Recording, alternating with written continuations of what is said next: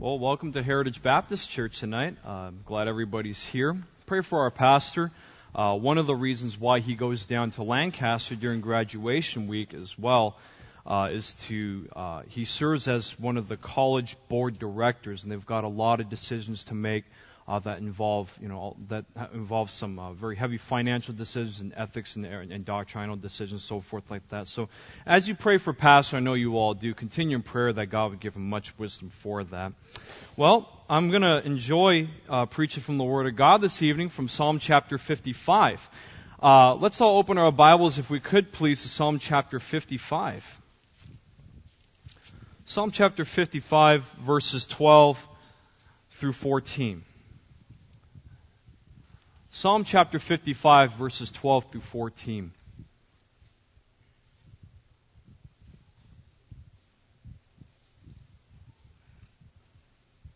I believe that the majority of us are there. Let's go ahead and start reading out loud all together with one voice, verses 12 through 14 on the count of one, two, three.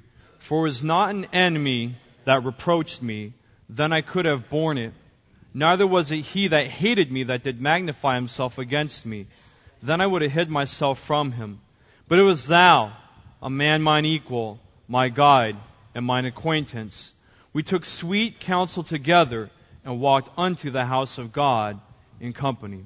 Father, I pray that you bless your word and that our hearts would access to this truth Father, I pray that would you please pour out your Holy Spirit, not just upon this preacher, but upon this blessed congregation, Lord God, many of whom have gotten beaten up by the world and the flesh all week long.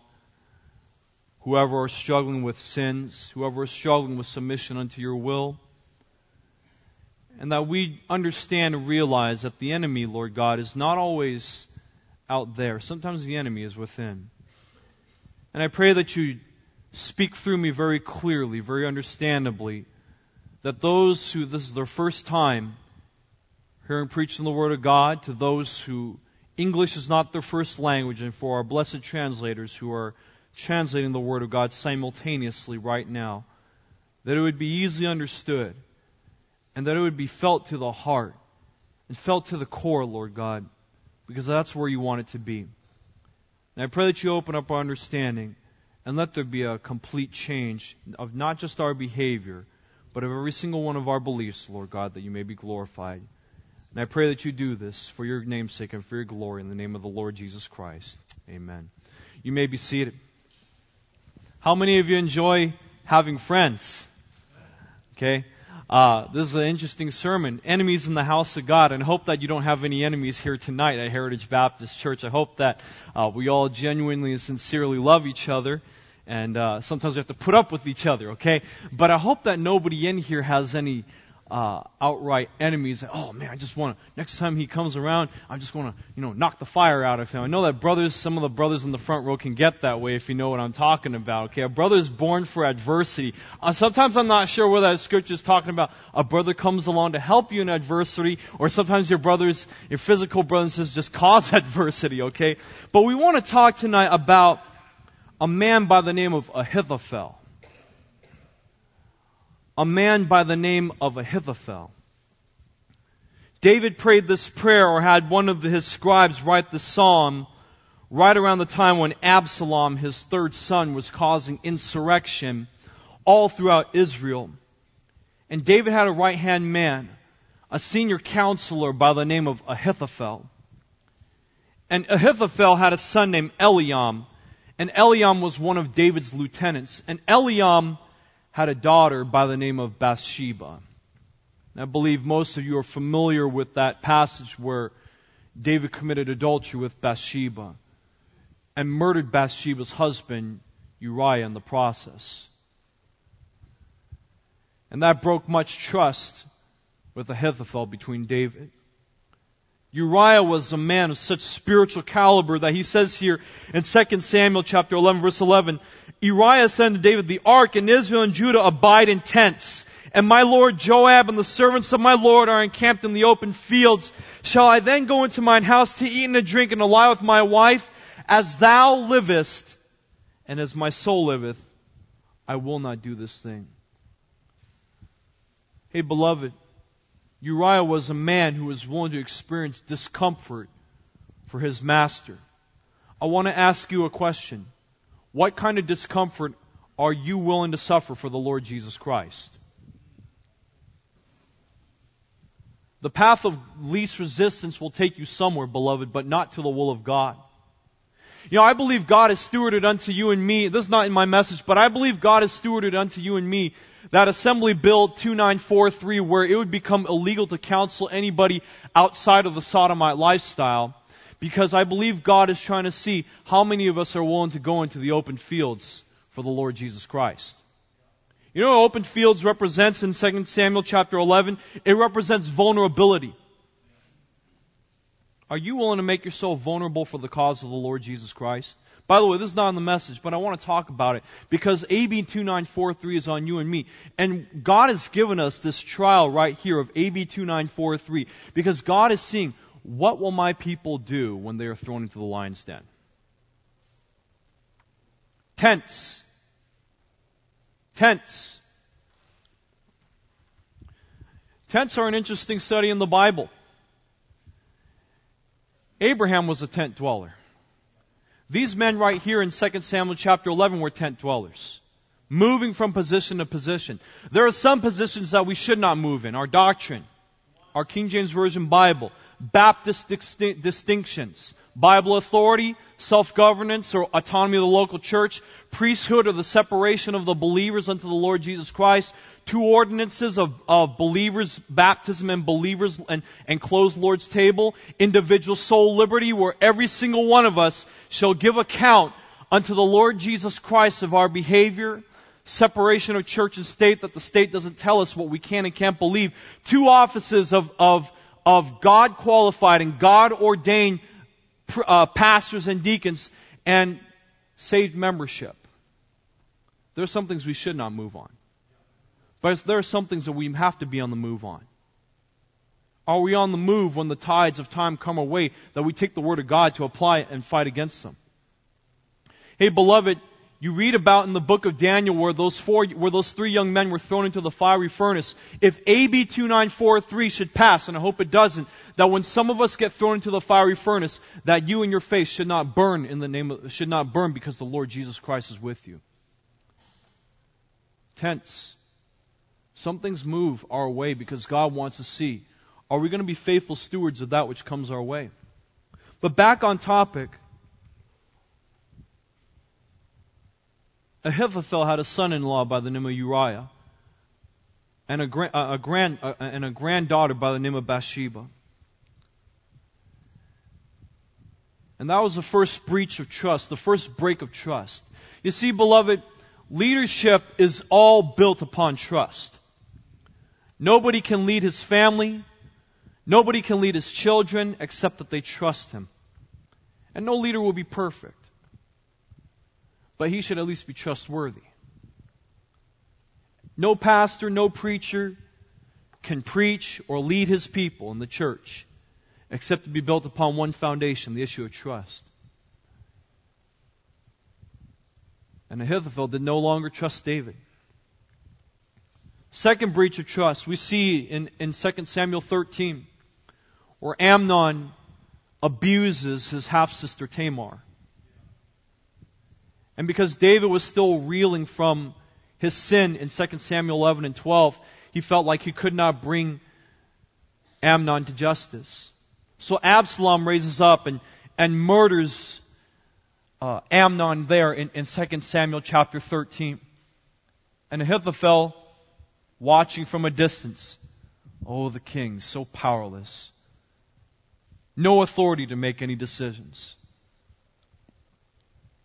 Hey, beloved, for those of you that are leaders, husbands, fathers, Sunday school teachers, we got to keep it clean. Because if we don't, we need to ask ourselves the question who will be the Ahithophel that comes along to do damage, as we'll study later in this passage? I'm not defending David's sin. I believe God forgave him. But sometimes the Lord allows certain things, certain wounds to come up to remind us don't touch that again. Don't flirt with that again. Don't come near that again. Leaders are human.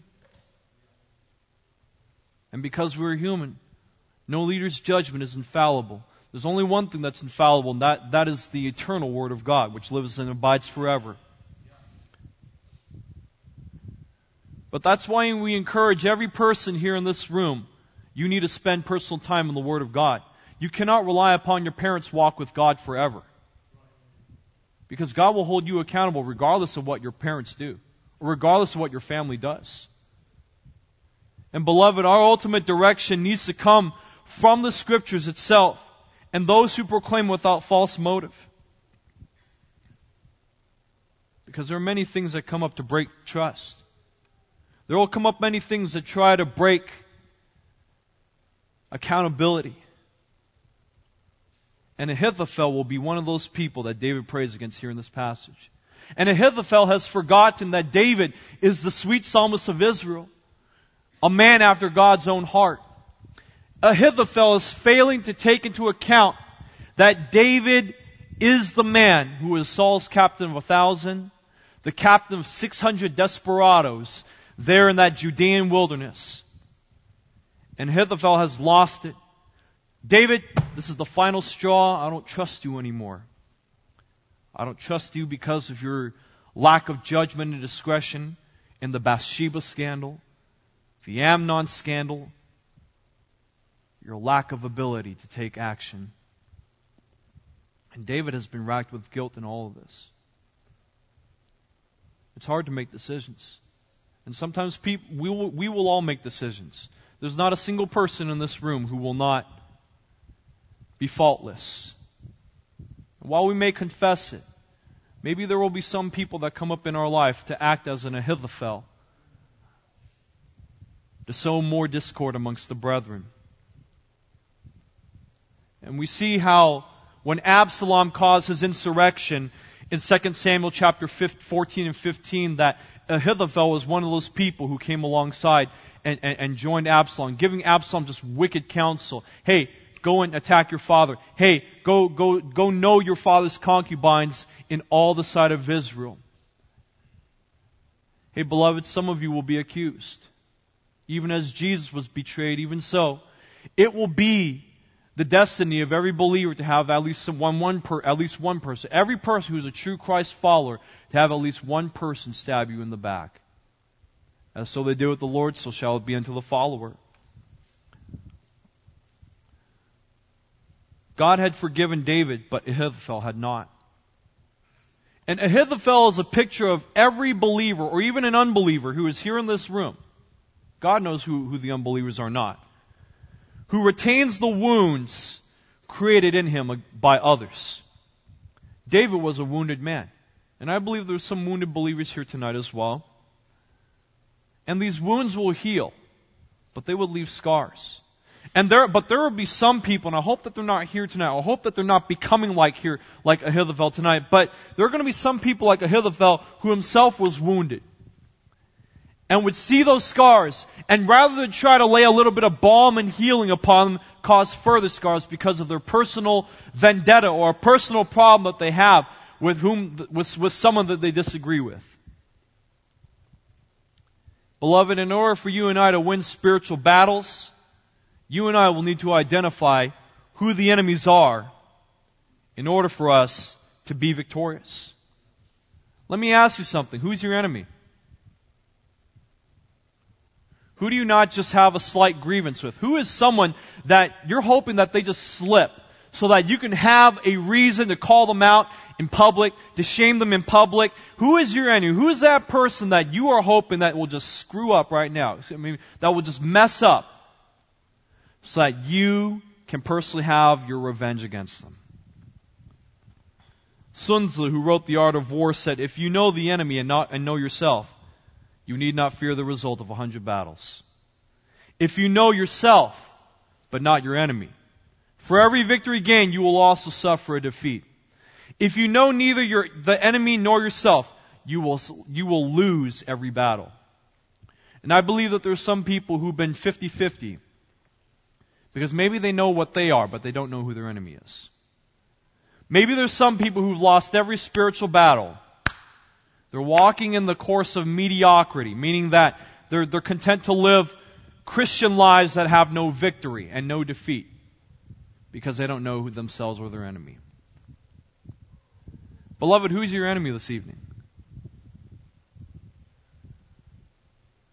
Notice with me the steps on how to deal with your enemies. Number one, we need to identify who our enemy is.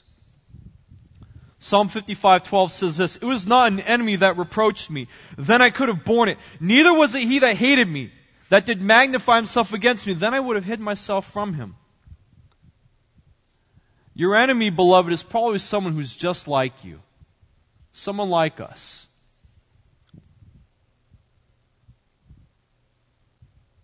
The worst enemies are those who betray us. Because it's someone who's betrayed that trust. Someone who's used the commonalities to come, to come alongside of us and just stab us in the back. Someone who's used the commonalities and just turn it against us. And we're always expecting attacks from the outside. You know, the enemies in David's time would have been people like the Syrians and the Moabites and the Philistines, the Ammonites and the Edomites and so forth. But those weren't the most dangerous enemies. Oh, we think, well, if, you know, that, that, you know, we had someone here recently, oh, someone from the God the Mother cult knocked on my door and I told them to go away and I'm glad you did. But you know what? The God the Mother cult is not the worst enemy. Because we're, we're, we're already expecting the enemy to, oh, it's someone who's different from us. But the scariest enemies, the enemies who do the most damage, are those who are just like us. Oh, well, I'm a Christian Baptist like you. Well, I'm a fundamentalist as well. Oh, well, yeah, I believe in what Heritage Baptist Church is doing. That's how they're going to come alongside. Well, I, I, I believe, I, I believe like the way the pastor does, but, I, ooh, they just reveal themselves.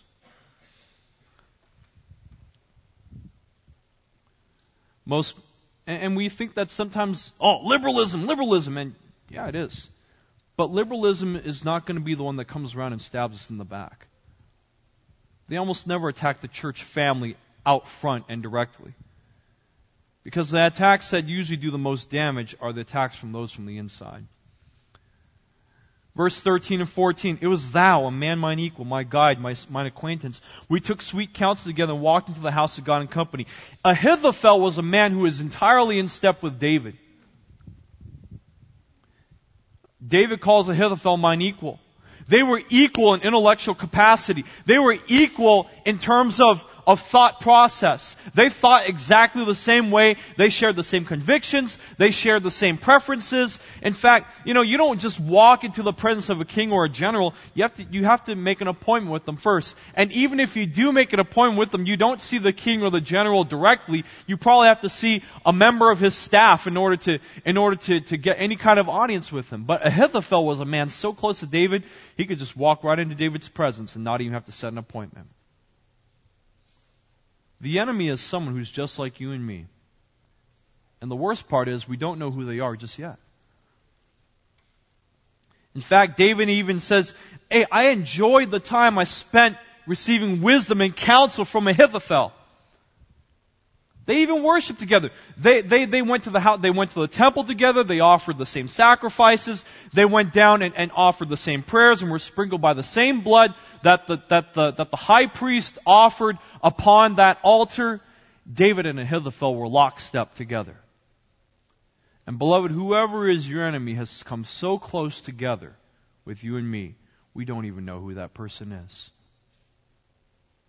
The enemy the person who's sowing discord amongst the brethren looks just like you and me, worships just the same way as you and me, and does a lot of things just like you and me. I can't remember a single time in the 20 years that this church has been in existence that, you know, there was ever a Catholic crusade against our church. I can't remember ever a time where Mormons or Jehovah Witnesses ever came to this church and ever tried to disrupt the service. Vance Havner once said this Satan is not fighting churches, he's joining them. He does more harm by sowing tares than by pulling up wheat. He accomplishes more by imitation than by outright opposition.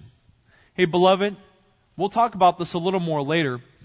But did you know that Judas was such a good fake that when he went out to go betray the Lord Jesus Christ, they didn't even know that he was going out to betray Jesus. They thought, oh, well, he's holding the bag. He might just go buy some things for the feast, maybe go make a deposit at the local bank. They didn't even suspect him.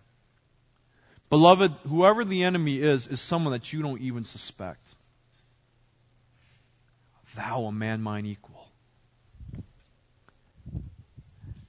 I'll tell you who the enemies are devil, the flesh, and the world. Okay? But maybe we are our own worst enemy because of decisions that we will make. Maybe we will make, maybe we are our own worst enemy because of sins that we have refused to let go of, or sins that we continue to walk in, and the Holy Spirit has been saying, hey, sister, brother, get over this. You need to go to the altar and repent of this, but we refuse. A man mine equal, mine acquaintance. Here's how we can identify an enemy. Secondly, do they have deceitful words? Deceitful words. The Bible says here in verse 21 of Psalm chapter 55, the words of his mouth were smoother than butter, but war was in his heart. His words were softer than oil, yet were they drawn swords. Ahithophel was a master on communication. And that's what makes enemies in the house of God so dangerous. When they talk, it just sounds so good, just so syrupy, sweet, just so smooth as silk. But when you step away from them, something in your gut tells you, ooh, something's not right.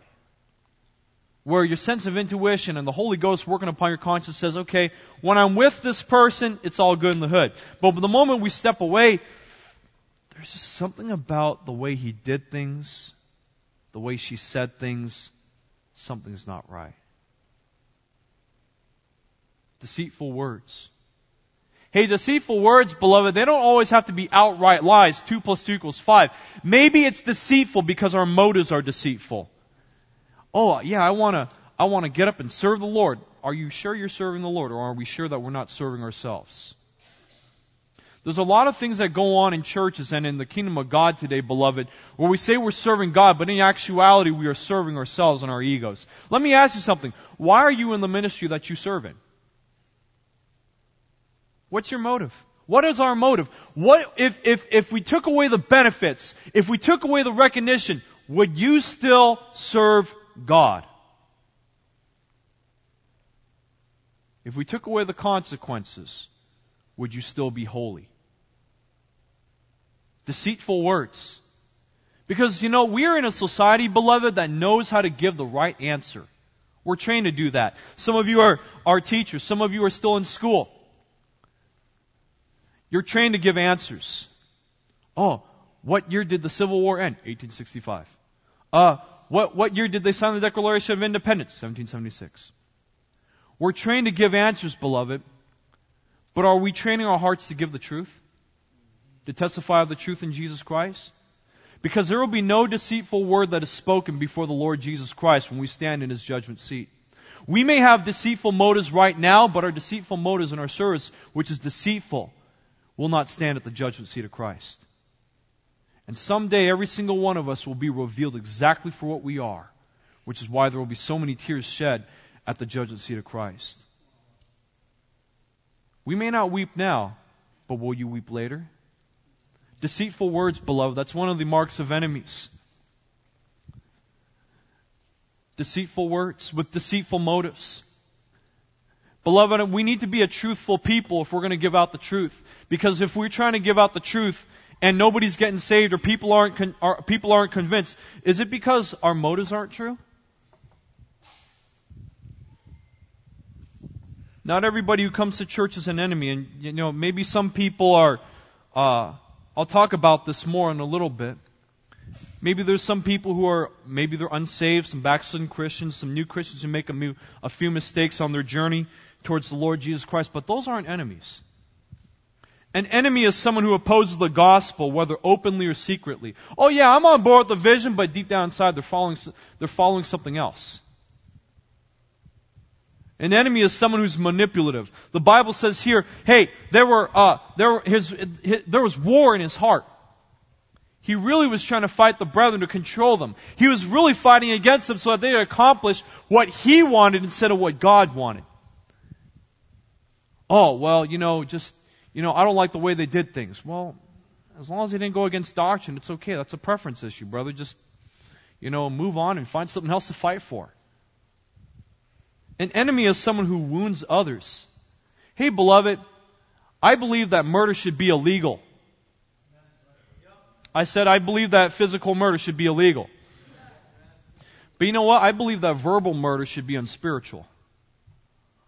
Well, we can call our brothers fools and call them raka, which means worthless, you know, and still get away from them. No, no, no. Jesus said that if we call some, if, if we're not careful with our words, you and I will be guilty of verbal murder.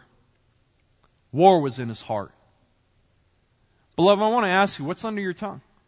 What's inside your heart? Out of the abundance of the heart, the mouth speaketh. We know what's inside of us based upon what we talk about.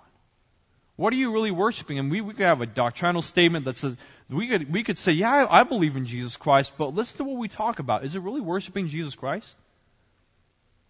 Or is it following after our hobbies or our own ambitions? Or what we really want in life? Let me ask you something, beloved. Do we have deceitful words? Every single one of us. Do we have it?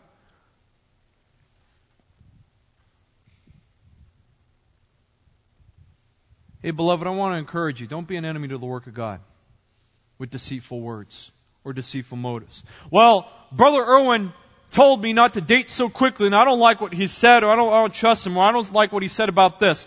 Brother Irwin's not your enemy, beloved. If you have an attitude like that, you will be your own enemy because of your impatience. Well, I don't like what Brother Ages said about not playing with my phone in church and, you know, about not having the wrong friends. Brother Ages is not your enemy, young person. You will be your own worst enemy because of your lack of discernment. Well, Pastor said this about taking risks, risks and making greater sacrifices for the Lord, and I don't like what he said. Hey, beloved, just because Pastor calls you and I from the Word of God to live an uncomfortable lifestyle, that doesn't mean he's your enemy. And if we have that kind of attitude, that means we are our own worst enemies because of our lack of faith. Beloved, do, you, do we have deceitful words and deceitful count, countenances?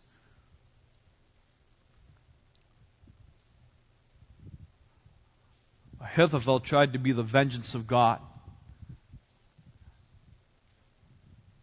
Vengeance is mine, I will repay, saith the Lord.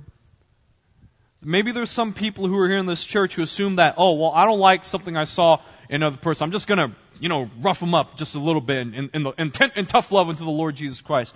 Hey, we're not the vengeance of the Lord. And yes, there must be times when we confront people and say, hey, I noticed that you posted this on your Twitter, or I noticed you posted this on your Facebook page. Is everything okay, man? But vengeance belongs to the Lord. We may warn people, hey, dude, please don't don't do that, man. That's not good. You know, we we may warn people, but hey, we're not God's vengeance. And Ahithophel's problem was this: he tried to be the vengeance of the Lord by saying, "Okay, Absalom, go shame your father with those ten concubines on the side of all Israel. Okay, Absalom, go and and and attack your father right now while he's still weak." Abs- Ahithophel tried to be the vengeance of God. And beloved, if we try our own power to be the vengeance of God, we will fail every time because vengeance is the Lord's and He will repay. And He doesn't need to use you and me to repay it.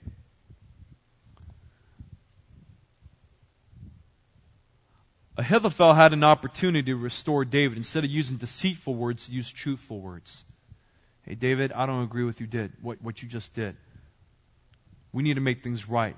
We need to make things right, David, was the attitude that Ahithophel should have had. And I hope that there's nobody in here who's planning like an Ahithophel. I just want this brother to, to mess up. I just want this sister to mess up. He hurt me. She said something she shouldn't have done. She didn't keep her promise. He didn't keep his promise. Hey, I hope you're not dealing like an Ahithophel this evening, beloved.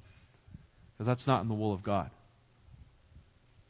Thirdly, beloved, notice with me, here's another marker of enemies. They're promise breakers promise breakers. Verses 19 through 20, the Bible says, God shall hear and afflict them, even they that, he, even he that abideth of old, Selah. Because they have no changes, therefore they fear not God. He hath put forth his hands against such as be at peace with him. He hath broken his covenant. I want you to take your pen, and for those of you that are taking notes, even those that aren't taking notes, I want you to underline or circle that word changes. Circle that word changes. It's a very interesting word. Circle that word changes. It's talking about changes in the context of something like changing a shift. You know, uh, some of you might work, you know, 8 to 5, and then the next shift that comes after you might work 5 to 2. Okay? It, it, it might, it, Judges talks about that word changes like changes of clothing, like when, uh, uh, um, what's his name? Samson slaughtered those Philistines, and, and that's the same word for changes. Job talks about the same word changes as in a period of time. You know, we're not always, I'm not, uh, you know, we're not always little children. We're not always, uh, we're not always babies. We're not always young adults. We're not always older adults. There are changes as shifts in our lifetime. And enemies who afflict the house of God and the people of God, they have no change. There's no, there's, there's no growth, periods of growth in their behavior. If they make a commitment, they bring no proof that they'll keep it. Enemies in the house of God are promise breakers. Oh yeah, they'll, they'll, I'll, I'll keep this promise, but then they never do. And because they never do, they never move on to the next stage of spiritual growth. And because they, they, because they refuse to keep their promises, they never move on to the stage of life. Hey, beloved, it's time that we started making promises that we can keep. Oh, well, if I just had a million dollars, I'd, I'd start tithing. Brother, you don't have a million dollars, so start giving the ten dollars that you do have. Oh, well, if I was just called to preach, maybe I'd go soul winning. Well, brother, until you are, you still have a commandment upon you, so go soul winning anyway. Well, if I was just as talented as so and so was, maybe I'd, I'd join the choir. Well, until you do, belch it out in the name of the Lord. The Bible says make a joyful noise. Not you know, we'll, we'll talk about that later, okay? You'll, you'll learn, okay? But look at, are you making the promises unto God that you should? Because until you make the promises unto God that you should, there will be no next step in your Christian life like the way it should be. Beloved, what is that promise that God wants you to make? That you have not yet made. God never calls you and me to places of comfort, beloved. He always calls us to stages of discomfort, even as Jesus, who left his throne on high, to suffer amongst people like you and me. Promise breakers are the signs of an enemy, and they never change their behavior because at the end of the day, Enemies in the house of God are always looking out for number one. It's all about me, man. And because they never, because they stay in that mindset, they never take the next step to make a more difficult promise unto God. Because to do so would drag them out of their comfort zone of living for self. Let me say that again. Enemies of the house of God never make promises with God because to do so would require them to stop living for themselves. Beloved, is there a promise that God wants you to make with Him? Or to make with a brother or a sister or with your parents or with your children today that you've not made because you're afraid that you might not keep it? Look at altar call time, beloved. It's not always a time to make new decisions. Sometimes it's just to confess old sins, and other times it's just time to renew old commitments that we've already made. When David was anointed king, I, God had already selected him. The anointing was just a reminder, David, this is a holy task, this is a holy covenant. Don't forget that. And some of us need to be at the altar again not because it pleases me or because it pleases preacher, whoever, but because we need to renew our promises with God. We see number one, we must identify who is an enemy. But number two, beloved, we need to identify who isn't your enemy. Who isn't your enemy? Letter A, sometimes friendly fire happens. Friendly fire happens. You know, we're not perfect. You know, we have to, you know, the Bible says that, that as much as possible, as much as lie within you, live peaceably with all men. Because sometimes, you know, the, the, the crown of the head of the body of Christ doesn't always agree with the soles of the feet of the body of Christ. Any of you ever turn over and you're sleeping, you bump yourself, oh, oh, that was painful. Sometimes in the body of Christ, you know, we, we bump each other and we're like, oh, hey, bro, I'm sorry, man. Let me pay for that for you, okay? Look at, friendly fire, majority of the time is an accident. Okay, and just because someone friendly fires upon you, maybe they didn't mean it. Maybe they're having a bad day. Maybe the dog bit them on the way out. The newspaper, if you still read that, hit them on the head as they were going out. The boss just said, hey, so and so called in sick. You need to fill in three different shifts. Oh my goodness. Ah, you know, the world just, just, just doesn't stop and they, they hurt you along the way. Maybe it was friendly fire. Give them the benefit of the doubt. Because look at, you know, we're not perfect lest we consider ourselves that there be times that, that we've been imperfect, according to the book of Ecclesiastes says. Maybe someone did friendly fire and they didn't mean to do it. Letter B, the competition. Letter B, the competition. Those are not your enemy. Several studies have concluded that America is one of the top five, one of the top five most competitive countries to live in. And we're in such a competition oriented society that there are some church members who think that their other competition is other church members. Oh, well, he posted on something on Instagram. I'm, I got to up, one up him on Instagram. Oh, well, they started having kids. We need to have, start having kids immediately. Oh, well, they had six. We need to have seven. Okay? And it's like people are competing with each other who can have the newest phone, who can have a better family, who can have a bigger house. And you know what? I'm all for excellence. Whatsoever thy, thy hand findeth to do, do with all thy might. Okay, do all things, whether you eat or drink, do all for the glory of God. And we ought to work hard at our schooling, our jobs, our ministry, our walk with God.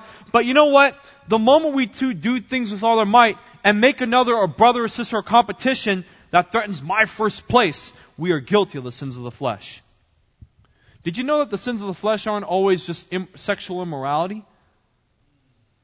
Verse 20, idolatry, witchcraft, hatred, variance, emulations, wrath, strife, seditions, heresies, envyings. Those are sins of the flesh too. And because we're in such a competition oriented society, some of us think that we need to be at competition with other ministries. Look at, we are not at competitions with other ministries. We need to be at competition against the devil, the flesh, and the world. That is your enemy, not your, not the ministry that, that is next door to you. That's not your enemy. Yeah, we may get annoyed, but look at, we can't get annoyed for, with them forever. How much energy do you want to waste, beloved, getting annoyed at someone else's ministry? You know, we shouldn't feel threatened by other people's success, especially when, when God uses it to bring them, bring it upon them honestly. The competition's not your enemy. Hey, new Christians, beloved, those are not your enemy either. Hey, when people come to their, to our church, they don't always have their doctrine all right. Uh, they don't always have their private lives all right. But look at, that's not, that's not a place for you and me to start attacking them. What if, what if instead of being patient with them, someone was impatient with, with you as you are with them? New Christians are not the enemy. Hey, uh, you know, just uh, wounded Christians are not our enemy. Bible says in, in, in the Bible says in, in, in, in Proverbs that a wounded spirit who can bear. Psalm chapter 31 says this. I'm like a broken vessel. And a lot of people come to church and they're just hurting, they're grieving. Look at, those are not the enemy. The enemy is the one that's trying to divide this church. And broken Christians are not the enemy, beloved. Maybe someone who did have a, a, genuine hurt. Maybe they didn't communicate it to you the way you exactly wanted to. But look at, they're not your enemy. What are we going to do? Just let them bleed there or are we going to bind them up in the name of the Lord? We need to be, this needs to be the EMT minute, the spiritual EMT ministry of the Heritage Baptist Church. We look for wounded people, people that have gotten beaten up in the world all week long. We look to pour, pour some salve upon their wounds and heal them in the name of Jesus Christ. We may not have the gift of healing, but we may have a Bible verse in our back pocket to heal some broken spirits. Different groups within the church, letter E, those are not your enemy either. Different groups in the church. Hey, the church needs to be organized, but it cannot be isolated from other groups. Teenagers, young people, children, your parents are not your enemy. As long as they're not feeding you anti-Bible, anti-Jesus, or anti-God philosophies, they deserve our respect. Young people, someday you're not going to be a child forever. Someday, young man, young lady, you will be in a position of leadership yourself. And when you have to make tough decisions for, for people that are under you, you will understand why your parents set boundaries for you and why so and so sets, why preacher so and so or brother Sunday school so and so sets for you boundaries. Senior saints, boomers, Gen Xers, we millennials will drive you absolutely nuts. But we can either invest into the, the millennial or the Generation Z generation, invest into them with Jesus, or divest into them by continual negative comments.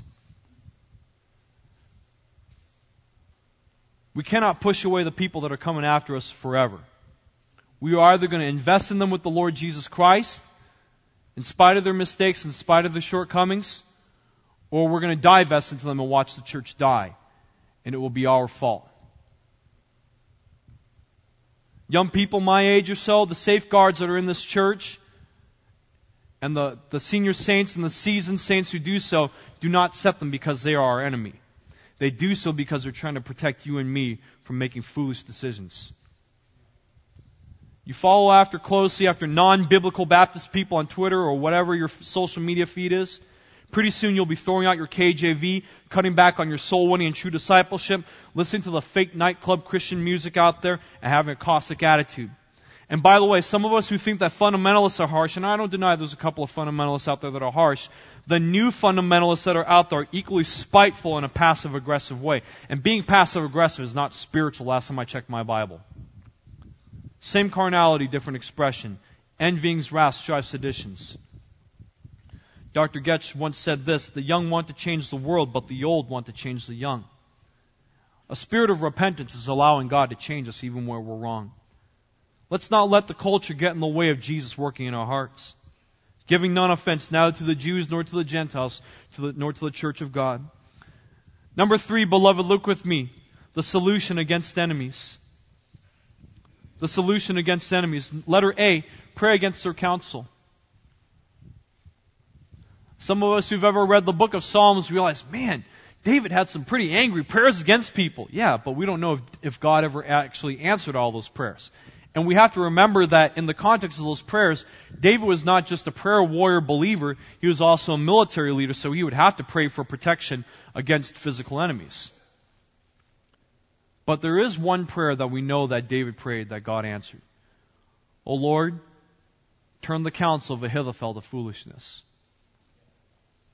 And when someone berates you in public or private on the internet, or they just berate you, they just act foolishly, maybe rather than just, you know, you know, go, you know, like you're going to knock, knock them out, maybe it's time to pray, Lord, turn their counsel into foolishness. That when they say, hey, we're going to call the police upon you for, for, for preaching Jesus, oh, we're, we're going to excuse you from your job for preaching Jesus, and they don't, maybe it's time for us to pray, Lord, turn the counsel of Ahithophel to foolishness. Because you know what you're doing there, beloved? You are exercising true faith by leaving vengeance up to the Lord Jesus Christ. Well, Justin, you're making it sound really simple. It is simple. It's called believing that God keeps his promises. Do you believe God keeps his promises? If so, then you're going to pray the next time someone attacks you, Lord, turn the counsel of Ahithophel to foolishness. And I pray that he'd get saved, or I pray that he'd get right with God on his way over, that, and during the time that you turn his counsel into foolishness. But let her be, beloved, pray for them. Pray for them. Psalm chapter 55, verses 16 and 17. As for me, I will call upon God, and the Lord shall save me. Evening and morning at noon will I pray and cry aloud. He shall hear my voice. Verse 22, Cast thy burden upon the Lord, and he shall sustain thee. He shall never suffer the righteous to be moved. But I say unto you, love your enemies. Pray for them that despitefully use you and hate you. Do good unto those that do you evil. We are in such a vengeance oriented society, beloved. I believe the world is looking for true Christians who will change that pattern of behavior. That instead of doing dirt with dirt, maybe we don't overcome evil with evil, but we do what Romans chapter 12 says. Be not overcome with evil, but overcome evil with good.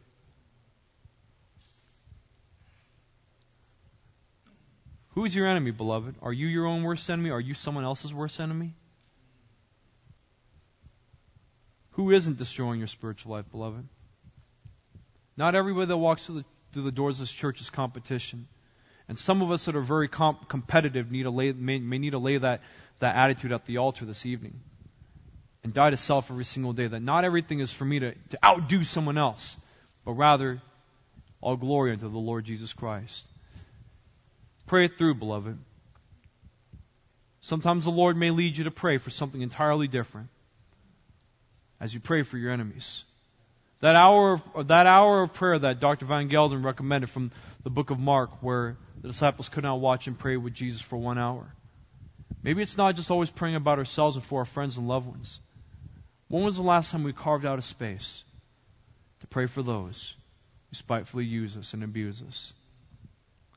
Beloved, let's have an I believe here. I believe that God will protect you and me from the enemies in the house of God. Shall we all stand, please, as we prepare for the invitation altar call? Beloved, I'm not exactly sure what kind of commitment you need to make unto the Lord, but if your commitment with the Lord during the altar time tonight, whether or not we have a pianist, maybe it's time for us to give the warfare unto the Lord. Maybe it's time, as we bow our heads and close our eyes, maybe instead of, you know, maybe we may have to renew a new covenant with God and say, Lord, I need you to defend me, and to keep me from being an enemy to someone else.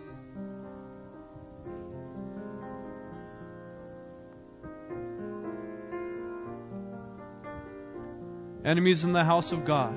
Who is your enemy? Who isn't your enemy?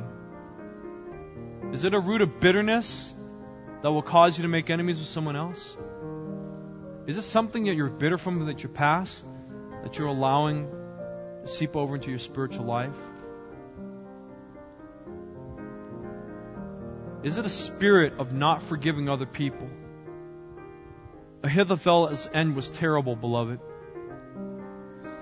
When God turned the counsel of Ahithophel to foolishness, Ahithophel saw that his counsel was not followed and he went and hung himself. Many people will strangle their spiritual lives because they hold on to their bitterness. Because they decided they would be someone else's enemy. Beloved, I want to ask you will your spiritual life, holding on to bitterness, cause you to be your own worst enemy and end itself right there? And you may even be sitting in a church. You may be even sitting in a seat. But long ago, the fruitfulness stopped because of bitterness. Beloved, I beg of you by the mercy of God Don't let your bitterness strangle you, even as it did for Ahithophel who hung himself, even as Judas would go hang, hang himself many years afterwards. Husband and wives, you're not enemies. Children, you're not enemies with your parents. Father, your people have listened so well this evening. I pray that you help us to live according to Matthew chapter 5. Blessed are the peacemakers, for they shall be called the children of God. Of this congregation who is here, that have battled long work hours and long commutes and all the oppressions of the flesh and the world and of the devil. Turn them into peacemakers, I pray, O Lord, by the power of your Spirit. That, Lord, they would recognize that the enemy lies within our very hearts by the sins of the flesh. And that they would do everything in their power to protect the unity of the body of Christ, to protect each other's spiritual lives, to protect us, O Lord God, from the enemy. I thank you, Lord, that you have bruised the enemy under our feet. We claim that promise. But Lord, he needs perpetual bruising because, Lord, he's always looking to sow discord amongst the brethren. And I pray that you'd have mercy upon this church. You've had mercy to allow her to continue for 20 years, but we need more of your mercy to continue for many more years against the attacks and the insults of the enemy, Lord. Thank you for your people. Help them to continue in their commitments unto you, Lord. And help us not to be our own worst enemy. Help us not to be the enemy of God, nor the enemy of this church, nor the enemy of any brother or sister here at Heritage Baptist Church. Help us to know you and love you and walk with you, and to renew our commitment with you every single day, Lord. We pray this in the precious name of Jesus, our God and our Savior. Amen.